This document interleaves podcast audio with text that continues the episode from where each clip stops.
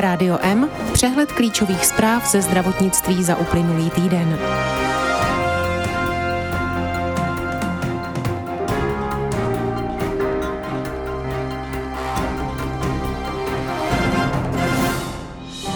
Nová metoda z Akademie věd odhalí lékové poškození jater.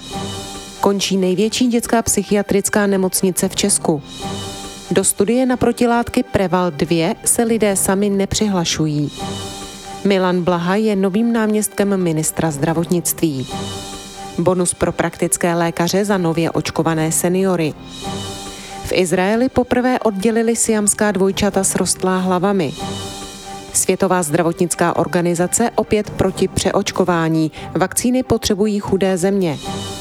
V Chile začnou očkovat proti COVID-19 děti už od 6 let věku. Rádio M z Českého zdravotnictví. Nový způsob sledování jaterních buněk pomocí 3D zobrazovacích metod vyvinuli vědci z Fyzikálního ústavu Akademie věd České republiky. Jde o neinvazivní technologii, která rychleji odhalí lékové poškození jater. Nové poznatky v oblasti lékové toxicity přineslo zapojení vědců z oddělení optických a biofyzikálních systémů do mezinárodního výzkumu. Ve spolupráci vytvořili postup, jak sledovat jaterní buňky ve 3D rozlišení v reálném čase. Výzkum publikoval prestižní časopis Journal of Hepatology. Nová metoda by měla v budoucnu najít uplatnění i při testování bezpečnosti léčiv před jejich uvedením na trh. Umožňuje sledovat změny buněk přímo v reálném čase. Vedle metod biochemie a molekulární biologie přinášejí zobrazovací techniky další účinný nástroj pro detailní sledování buněčných procesů.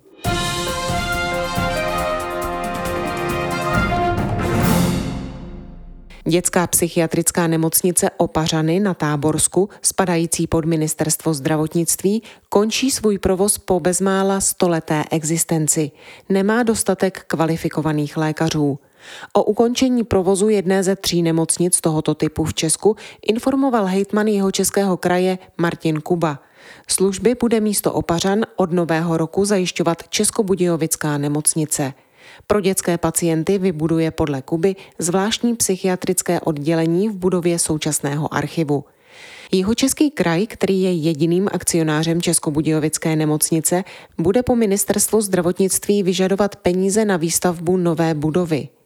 Situaci v opařanské nemocnici, která disponuje 90 lůžky, intenzivně řeší podle ministra zdravotnictví Adama Vojtěcha i jeho úřad – Uvedl, že v zařízení dlouhodobě chybí lékařský personál. Míní, že bude snažší získat psychiatry do Budějovic.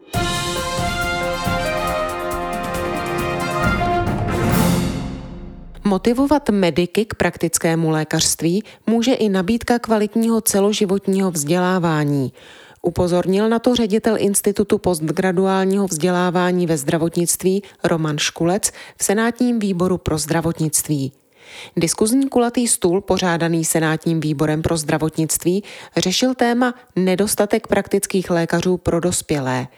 Podle odborného příspěvku ředitele IPVZ Romana Škulce je nedostatek praktických lékařů především na venkově a v pohraničí. Dle něj je nutné nabídnout zájemcům o praktické lékařství širokou nabídku celoživotního vzdělávání. To by mělo zahrnovat medicínská, organizační i ekonomická témata. Jako příklad uvedl zavedení ultrasonografie a dalších podobných postupů dnes známých pod termínem Point of Care Method. Podstatou praktického lékařství jsou podle škulce mezioborové znalosti a schopnost odlišit závažné stavy od těch nezávažných nebo méně závažných. I proto se mají lékaři v tomto oboru stále vzdělávat nejen pregraduálně, ale i postgraduálně.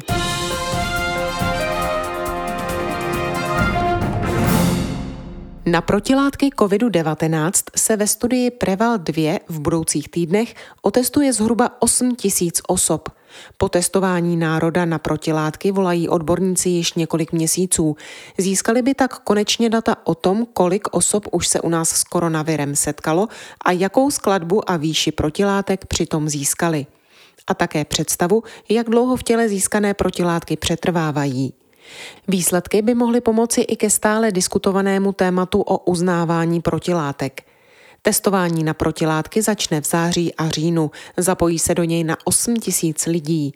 Na rozdíl od loňské studie se ale zájemci nebudou sami přihlašovat.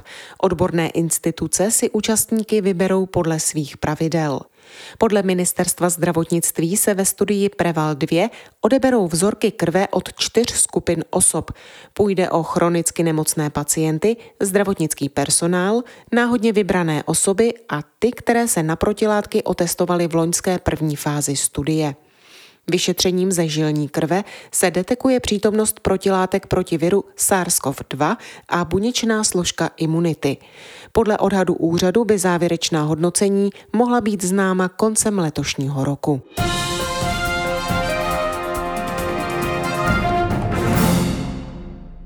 Novým náměstkem jmenoval ministr zdravotnictví Adam Vojtěch Milana Blahu. Jeho úkolem bude oblast IT a elektronizace zdravotnictví. Milan Blaha dosud zastával post zástupce ředitele pro oblast IT a komunikaci na Ústavu zdravotnických informací a statistiky. Vystudoval obor biomedicínská elektronika a biokybernetika na Fakultě elektrotechniky a komunikačních technologií na Vysokém učení technickém v Brně. Podílel se také na tvorbě zákona o elektronizaci zdravotnictví.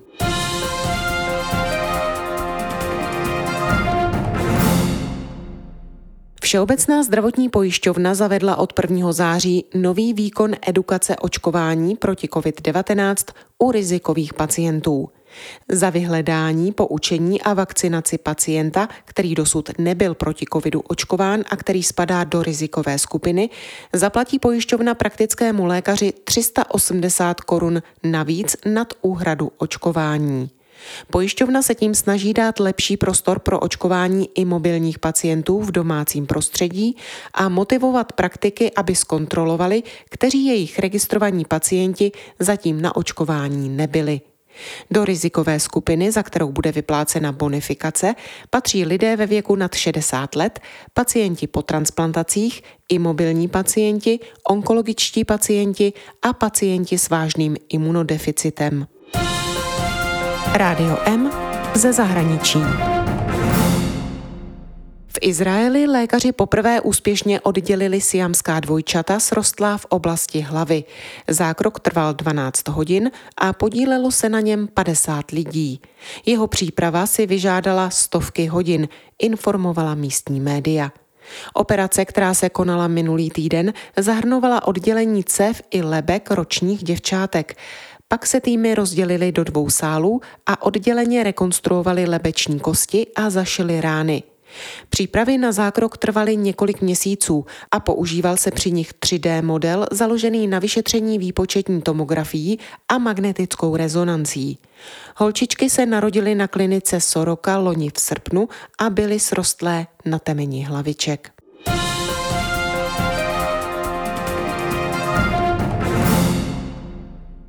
Šéf Světové zdravotnické organizace Tedros Adamon Ghebreyesus opět vyzval k tomu, aby se do konce roku v bohatších zemích nepoužívaly vakcíny proti COVID-19 k přeočkování plně očkovaných osob, které se těší dobrému zdraví. Vakcíny by místo toho měly být odeslány do chudých zemí, jež dosud stačily naočkovat jen malou část populace. Čtyři pětiny vakcín podle šéfa VHO končí v bohatých zemích. Poznamenal, že si firmy a země, které kontrolují dávky vakcín, myslí, že chudí se mají spokojit se zbytky. Přitom téměř všechny chudé státy prokázaly schopnost úspěšně očkovat populaci proti dětské obrně, spalničkám a dalším chorobám.